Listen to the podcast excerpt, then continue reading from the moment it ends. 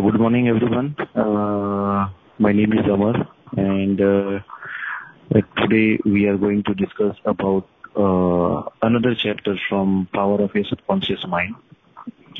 હવે આ ચેપ્ટરની અંદર આપણે એ જોઈશું કે દુનિયાના ઘણા અલગ અલગ સાયન્ટિસ્ટોએ કેવી રીતે પોતાના સબકોન્શિયસ માઇન્ડનો પાવર યુઝ કરી અને દુનિયાને નવી નવી વસ્તુઓ કે ક્રિએશન્સ જેમણે આપવું હતું દુનિયાને ભેટમાં આપ્યું. દુનિયાના ઘણા મહાન સાયન્ટિસ્ટ છે. જેવી રીતે કે એડિશન માર્કોની આઇન્સ્ટાઈન અને આવા ઘણા બધા સાયન્ટિસ્ટ છે કે જે લોકોએ પોતાના સબકોન્શિયસ માઇન્ડના નો હાઉને યુઝ કરી અને દુનિયાને નવી નવી વસ્તુ ભેટમાં આપી. દુનિયાના જે સાયન્ટિસ્ટ જે મહત્વનું ફેક્ટર છે કે તમારું કોઈ પણ વિચાર આવે, તેને એક્શનમાં લાવવાનું જે પાવર છે સબકોન્શિયસ માઇન્ડની અંદર, તે કોઈ પણ રિસર્ચની અંદર એક મહત્વનું ફેક્ટર છે. અને એનો યુઝ કરીને કેવી રીતે સાયન્ટિસ્ટોએ નવી નવી વસ્તુને જે એમના માઇન્ડમાં હતી, જે એ ઇમેજ કરી શકતા હતા, તેને એકચ્યુઅલ રિયાલિટીમાં કન્વર્ટ કરી. સો આની અંદર બુકની અંદર ઘણા બધા એવા એક્ઝામ્પલ આપવામાં આવ્યા છે. જે એક્ઝામ્પલની મદદથી આપણે સમજીશું કે કઈ રીતે કયા સાયન્ટિસ્ટોએ એને પ્રોપરલી યુઝ કરી. એક સમયના ઘણા ફેમસ કેમિસ્ટ સાયન્ટિસ્ટ હતા ફેડરિચ વોન સ્ક્વાડોનિસ એ ઘણા એ ઘણા ટાઈમથી બેન્ઝાઇન કેમિકલ ફોર્મ્યુલાને સમજવાની કોશિશ કરતા હતા. બેન્ઝાઇનનો એટમ ફોર્મ્યુલા શું છે? એની એટમની રચના શું છે? એ સમજવા માટે ઘણા ટાઈમથી પ્રયત્ન કરતા હતા.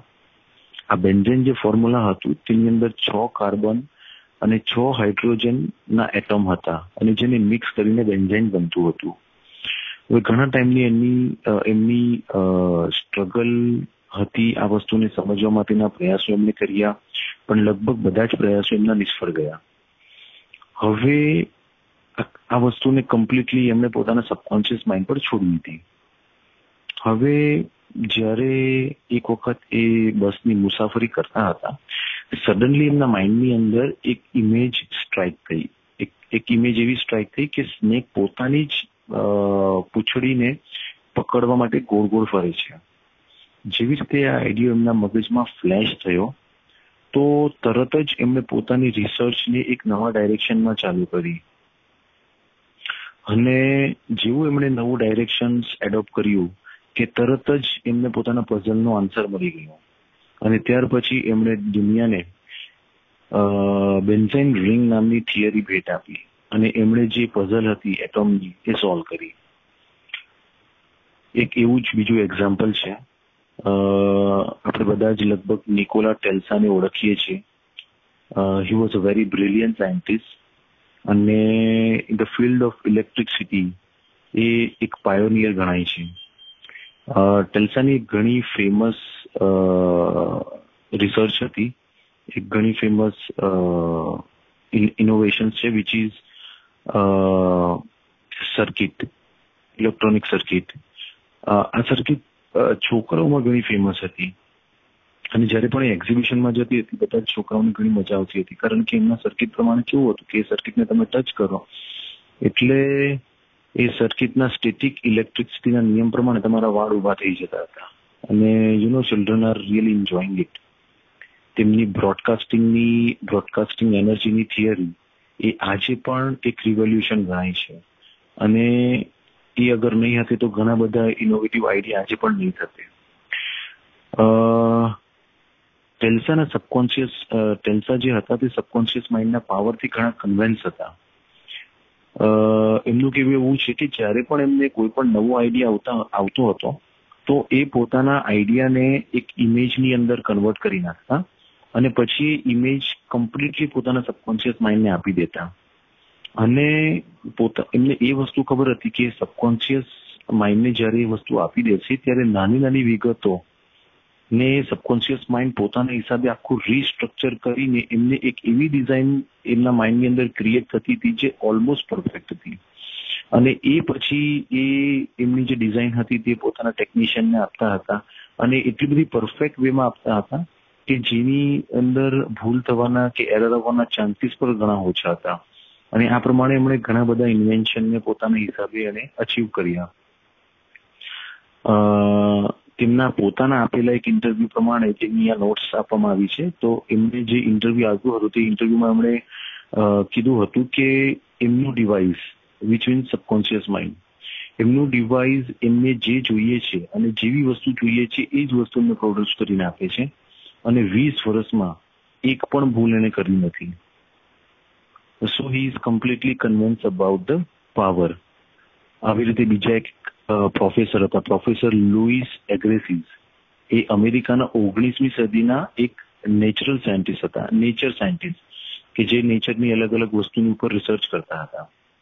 એમનું પણ આ પ્રમાણે એક રિસર્ચની અંદર એક અટકી ગયા હતા કે એમણે એક ફિશનું જે હતું તેનું ડિટેલ ડિટેલ ડ્રોઈંગ એક પથ્થરની ઉપર કરવું હતું.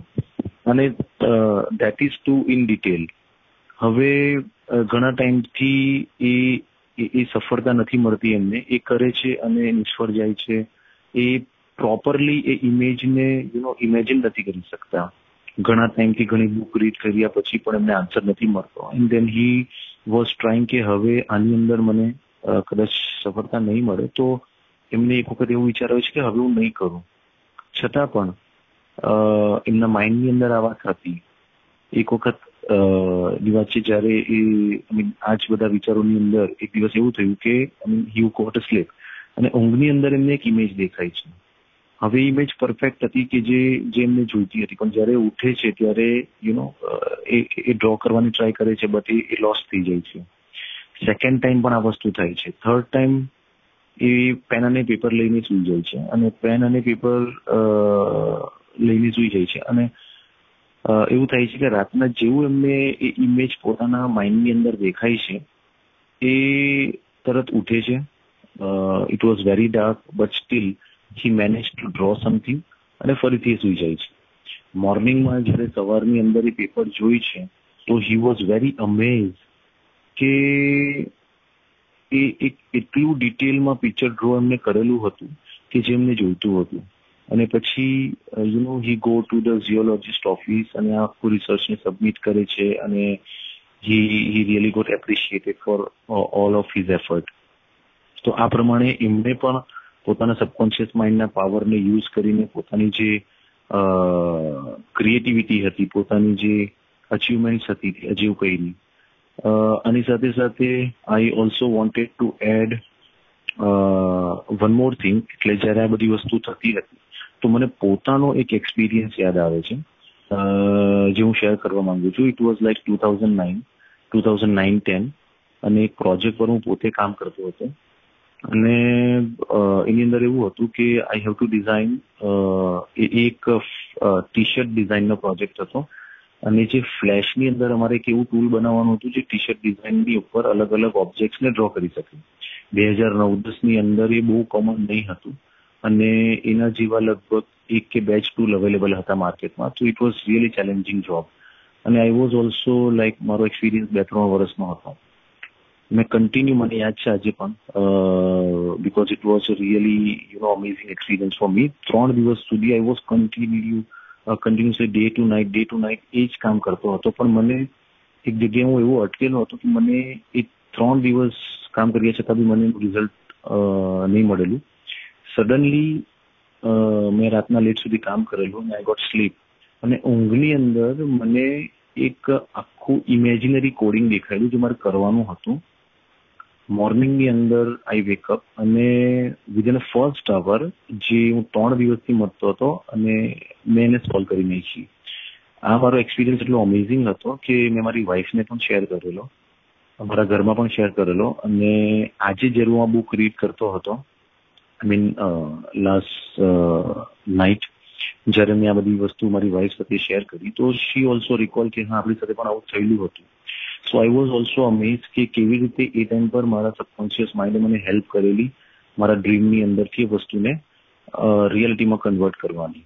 So just to wanted to give you an idea કે જ્યારે તમે તમારા સબકોન્શિયસ માઇન્ડ પર રિલાય કરી નાખો છો ત્યારે તમે કોઈ પણ અમેઝિંગ વસ્તુને અચીવ કરી શકો છો.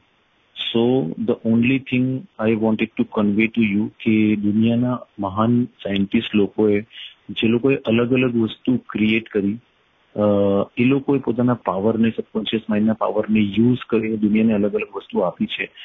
સો તમારી પાસે પણ કોઈ પણ વસ્તુ છે કોઈ પણ વસ્તુ તમારે અચીવ કરવી છે ઇન લાઈફ તો just believe in the power you have અને એનાથી તમે કંઈ પણ અચીવ કરી શકો છો. અને આઈ એમ શ્યોર કે આ એક્ઝામ્પલ પરથી એ વસ્તુ તમને ક્લિયર થઈ ગઈ હશે. So that is what I have to share આની અંદર બુકની અંદર ઘણા બધા હજુ એક્ઝામ્પલ્સ છે. એક કેવી રીતે સાયન્ટિસ્ટે ડાયાબિટીસની દવા ઇન્વેન્ટ કરી. કેવી રીતે બીજા અલગ અલગ સાયન્ટિસ્ટ એ અલગ you know there are lot of examples but overall એવું છે કે when you believe in your subconscious mind જ્યારે તમારા સબકોન્શિયસ માઇન્ડને તમે કામ કરવા માટે એક મટીરિયલ આપી દો છો, તો તમને જે જોઈએ છે એ વસ્તુ તમારા માઇન્ડ તમને પ્રોડ્યુસ કરીને આપશે. અને આ એક્ઝામ્પલ પરથી એ હંડ્રેડ પર્સન્ટ પ્રૂવ થાય છે કે દેટ ઇઝ રિયલ અને થઈ શકે છે. So that is what I have to say for today just believe in the power of subconscious mind you have thank you